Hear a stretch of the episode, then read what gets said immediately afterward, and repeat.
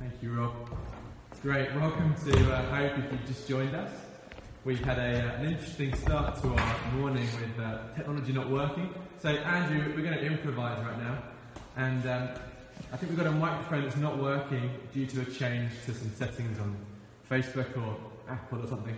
So we're going to try. We're going to, Andrew's going to speak to us shortly, and we're going to have a mirror in position so that you can stand behind the camera. And uh, so I'm just going to bring this into place. And Andrew, you can line us up. Yes. And um, are you in uh, in position there? Right. Now we're cooking. right, it was just, um, I wonder if actually we could do it at an angle so the phone's not right in the middle. So if you bring the, Bring the mirror around Okay. and point and Like yes, yes, yes. So, if you've just joined Angle- us, angle a bit you're more. welcome to this really slick mega church. We kind of build ourselves around BBC quality production and or Netflix. You know, the kind of the crown. Think of that kind of quality of, of Right. production. That's what we're all about. Actually, it's not. You might have guessed that we're, we're, we're a bit more raw as a church. And actually, this is this is real life, isn't it? This is what life is really like. And, Right. um, and that's what, Yeah, go for it. Sorry, I think we're good. As long as I can see that. I just want to see whether people can hear me. Okay, Can you sure. hear me? So tell me if you can hear me. I think I should be in shot. I could probably come even closer, can I? So let me know if you can hear me. I'm hoping that'll be clearer. Um, but let me know. But this is, I just think this is a, a moment to appreciate that this is what real life is like.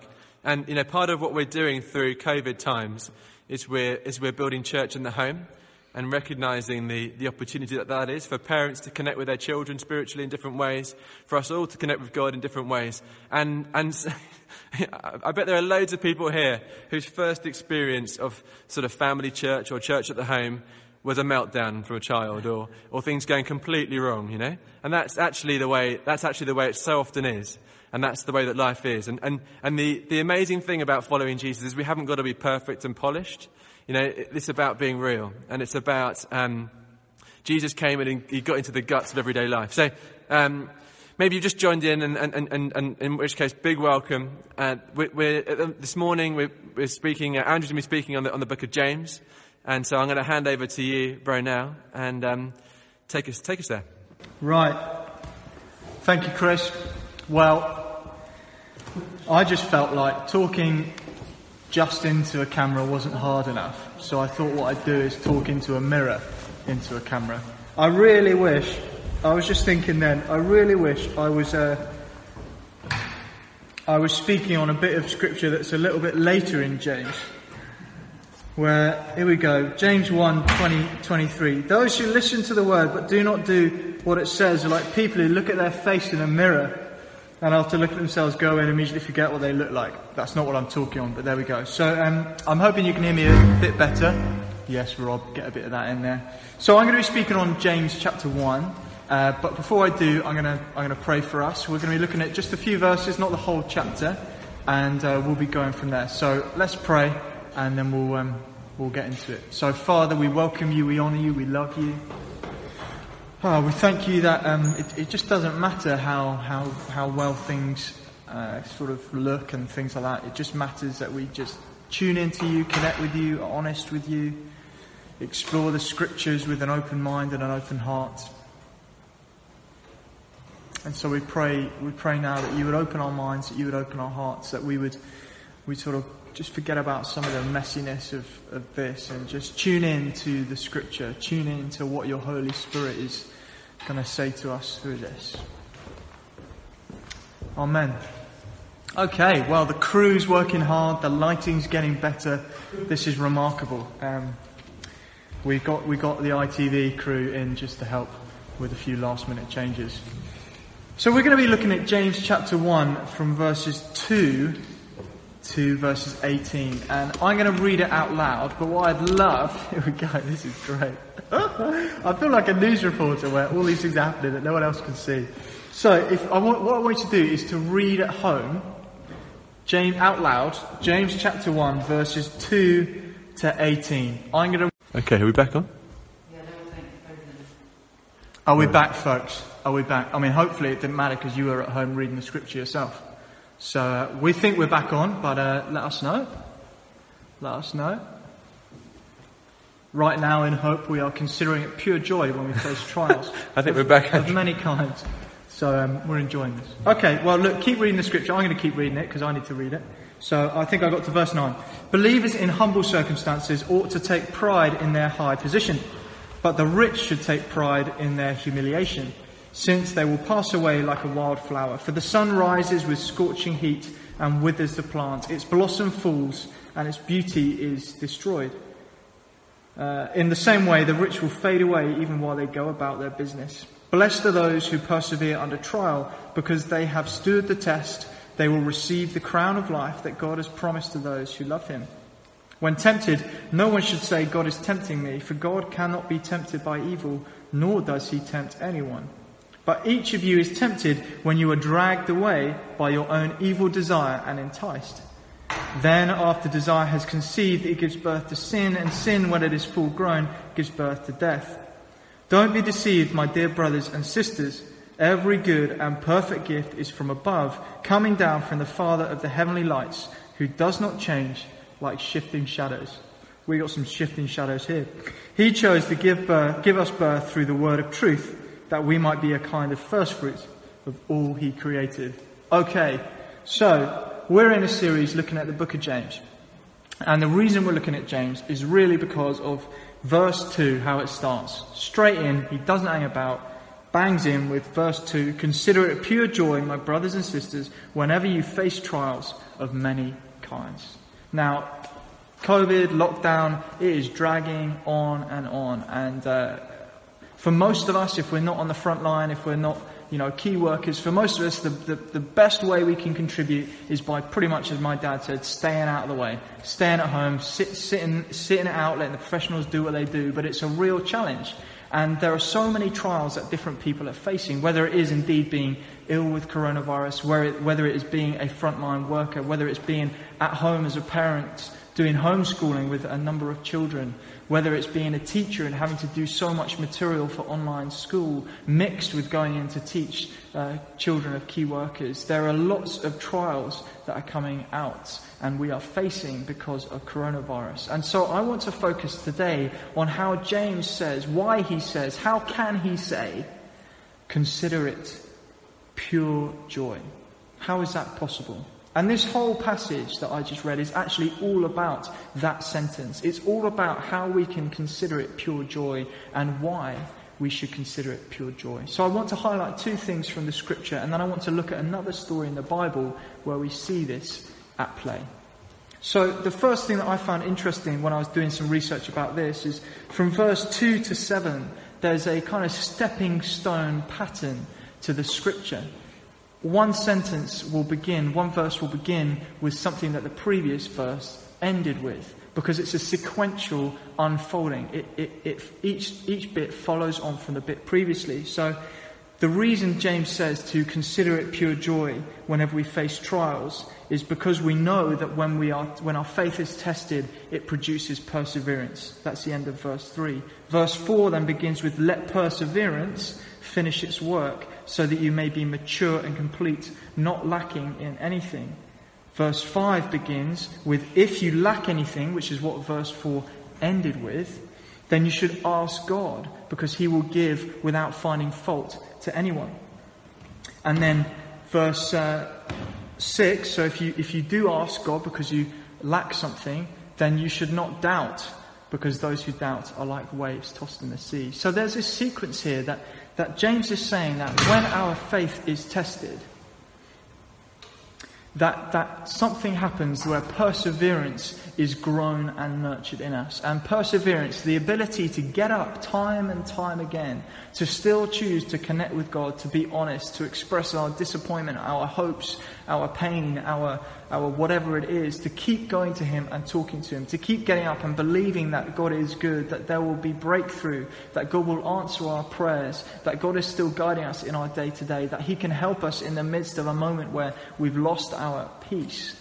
That that kind of perseverance does something amazing inside of you and me that it actually creates maturity within us. And I think it's not too far a stretch to say that without trials, it's impossible to mature.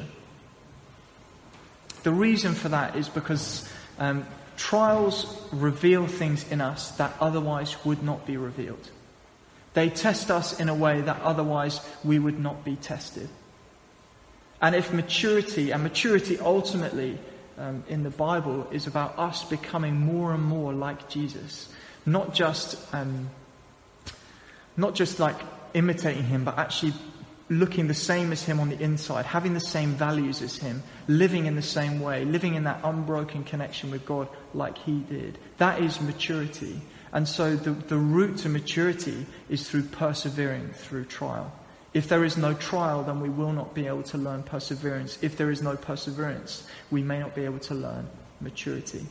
So this is why um, trials begin to, bec- you know, can be a gift, something to be celebrated. Not celebrating the, the, the, the, negative things happening, but celebrating what God can do through them. So if we move on to verse 9, I'm not going to try and unpack every verse because that'll take ages and I, and I haven't got enough to say to do that. But if we move to verse 9, there's a really, probably my favourite verse in this passage. Let me read it again. Believers in humble circumstances ought to take pride in their high position.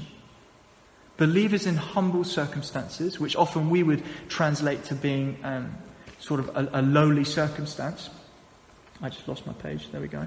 Uh, in humble circumstances where they don't have much, where they're experiencing trial and hardship, James says, if that's you, then you should, then you should take pride in your high position. Why? Because when we're weak, we are strong. When we are, when we are at the end of our capacity, that's where God can meet us and do more with us. When we are humbled, God raises us up. And then in verse 10, he says, um, but the rich should take pride in their humiliation. He's, he's doing this amazing topsy turvy thing with this scripture, encouraging us not to think if we are facing trial that we are in a lowly position. Actually, if we are facing trial, we are in a really good place because of what God can do in that uh, situation.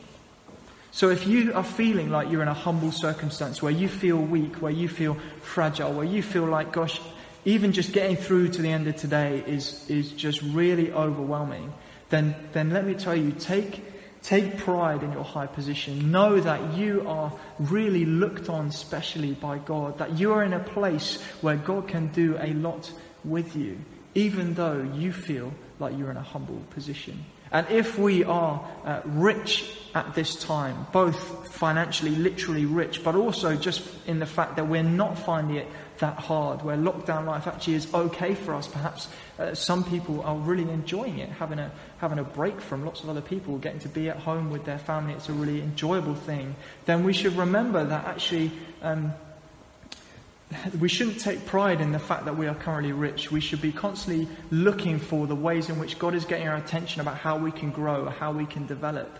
And that's what James is trying to tell his readers in this passage is basically whether, whether, you're, whether you're in need right now or in a really good place right now, try to understand that God is at work in you. Do not be overwhelmed by your circumstances and do not forget the refinement of God in your circumstances, if they're bad or good.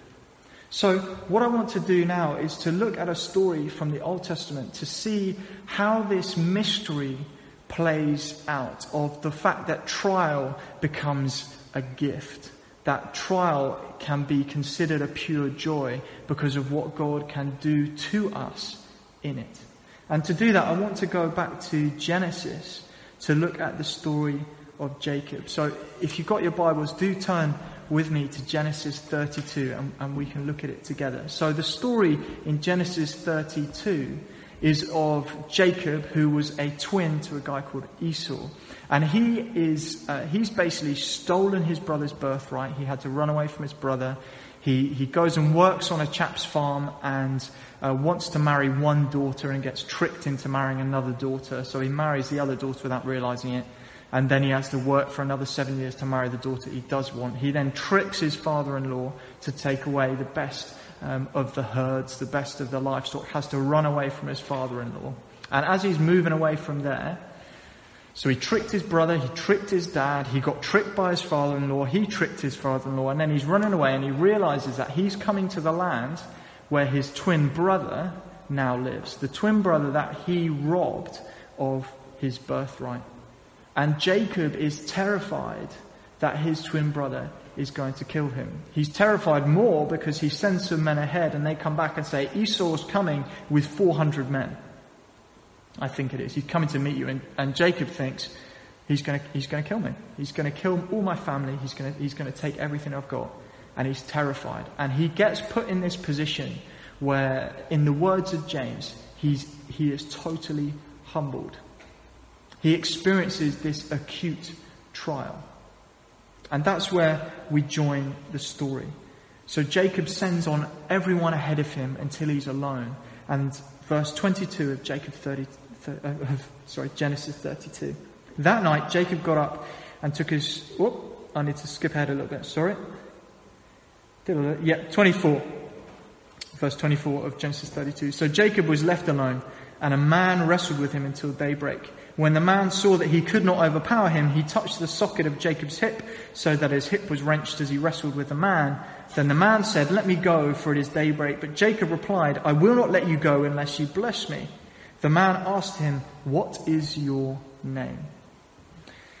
Jacob, he answered. Then the man said, Your name will no longer be Jacob, but Israel, because you have struggled with God and with human beings and have overcome.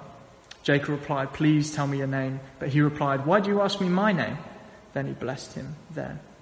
And the thing I want to draw your attention to is uh, from verse 26. Jacob says to the man, I will not let you go until you bless me.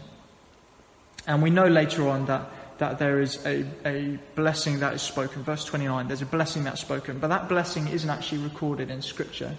And what I've begun to think is that maybe the blessing was less the blessing and more in the conversation after Jacob asks for the blessing. Let me explain. So Jacob says, I will not let you go until you bless me. The man's response is, What is your name? Okay? And Jacob answers, Jacob, because that's his name. Now, in, in the Amplified Bible, what it draws out at this point is that Jacob, in, in answering what his name is, has this realization of what his name means. And Jacob means a trickster, a, a supplanter, a swindler, a deceiver. And in this moment, this question that is asked of Jacob, uh, when Jacob asks, sorry, when Jacob is asked, what is your name? He suddenly realizes the way that he has been living. He suddenly has a moment where he goes, oh my goodness, I'm a trickster. I'm a supplanter. I'm a swindler. I'm a deceiver. And then the man says, Your, your name's going to be changed. Effectively, you're going to experience transformation in this area of your life. You're no longer going to be called Jacob, you're going to be called Israel.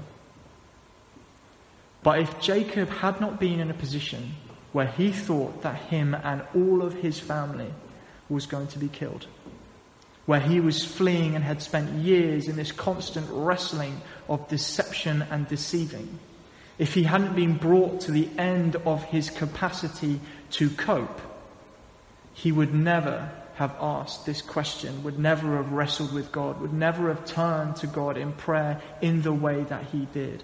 If he had never turned to God in the way that he did in prayer, he would never have had this encounter where he understood the way that he was being clearly and the need for him to change. The fact that Jacob experienced severe trial ended up um, enabling him to experience true, deep transformation. Without the trial, there was not the prayer. Without the prayer, there was not the encounter. Without the encounter, there was not the transformation. This is why trials can be pure joy. Because they bring us to a place, if we let them, where we turn to God in a way that we don't do outside of trial. Where we're brought to, to, to prayer, we're brought to a pleading, a longing that we just don't experience outside of trial. And James knows that in that place, when we turn to God in prayer, when we're experiencing trial, that He will meet us that He will work on our character, our insides, and ultimately develop us further into maturity. So that's the main message of James 1 is do not be despondent when you are facing trial. But turn to God relentlessly, call Him into it, talk to Him. Don't be discouraged at the fact that your capacity is being exceeded.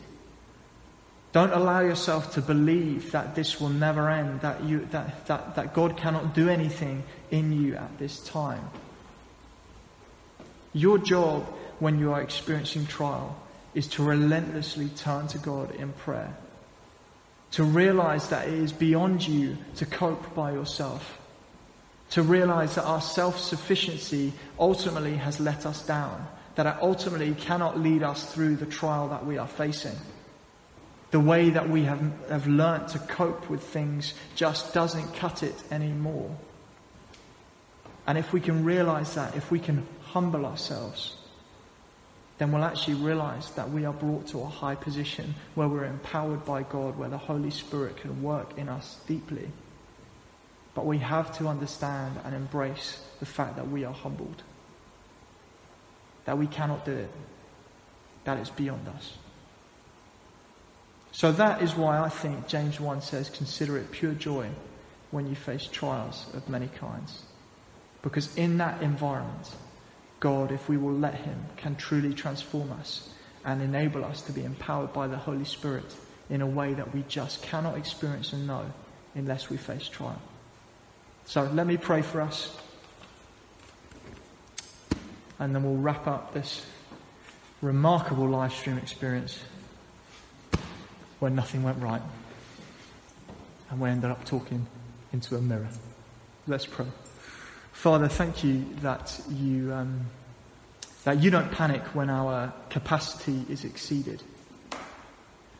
That you don't look at uh, your children when they're, when they're overwhelmed and think that that's the end of the story or think that you just need to wait until they recover before you do things with them. But actually, Lord, that you, that you're ready, eager, and, and full of anticipation for your people turning to you in the midst of their lowest moments.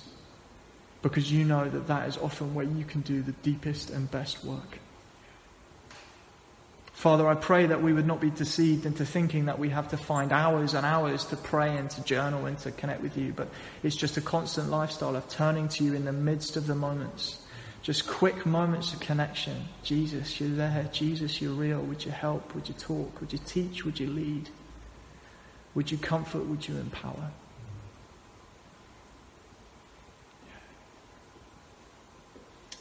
If, if you don't know, I've, I've got a two and a half month old daughter, and uh, sometimes when she's upset and I'm trying to comfort her, I, I, I pray and I say, God, please will you help Zoe go to sleep?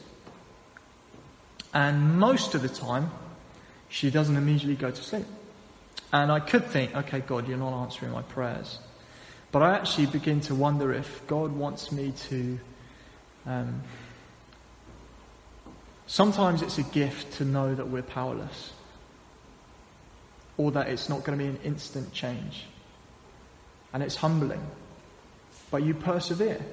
And those times when Zoe's crying and, and, and I know, or Rebecca, Rebecca and I know that she's just tired and she just needs to sleep. And we pray, we say, God, will you help her sleep? And she doesn't go to sleep immediately. The persevering and the, and the keeping on going and the realizing that you know all we've got is just to keep putting one foot in front of the other, keep on doing the soothing that we're trying to do, and eventually it, there is breakthrough. Eventually, she does go to sleep. But the fact that God doesn't answer our call to be lifted out of the challenge we're in immediately often is because He knows it's of more value to us to leave us in it to persevere than it is to rescue us and for us to not learn perseverance. I'll say that again. Sometimes God doesn't answer our prayer to be lifted out of something immediately because He knows it is of greater value to us if we stay in it in order to persevere than it is if He lifts us out and we don't learn perseverance. So, Father, we as a church say we want to learn how to persevere. And if that means that you don't lift us out of things straight away, we trust you. Because we believe, as James says, that when we face trials, it leads to perseverance, and persevering leads to maturity. And Lord, we want to mature. So, church, I bless you in the name of Jesus to look at trials and to have a little smile on your face, knowing that God is going to grow something remarkable in you the gift of perseverance that leads to maturity. Amen. Chris, do you want to come and take your place in the mirror? Sure. Yeah.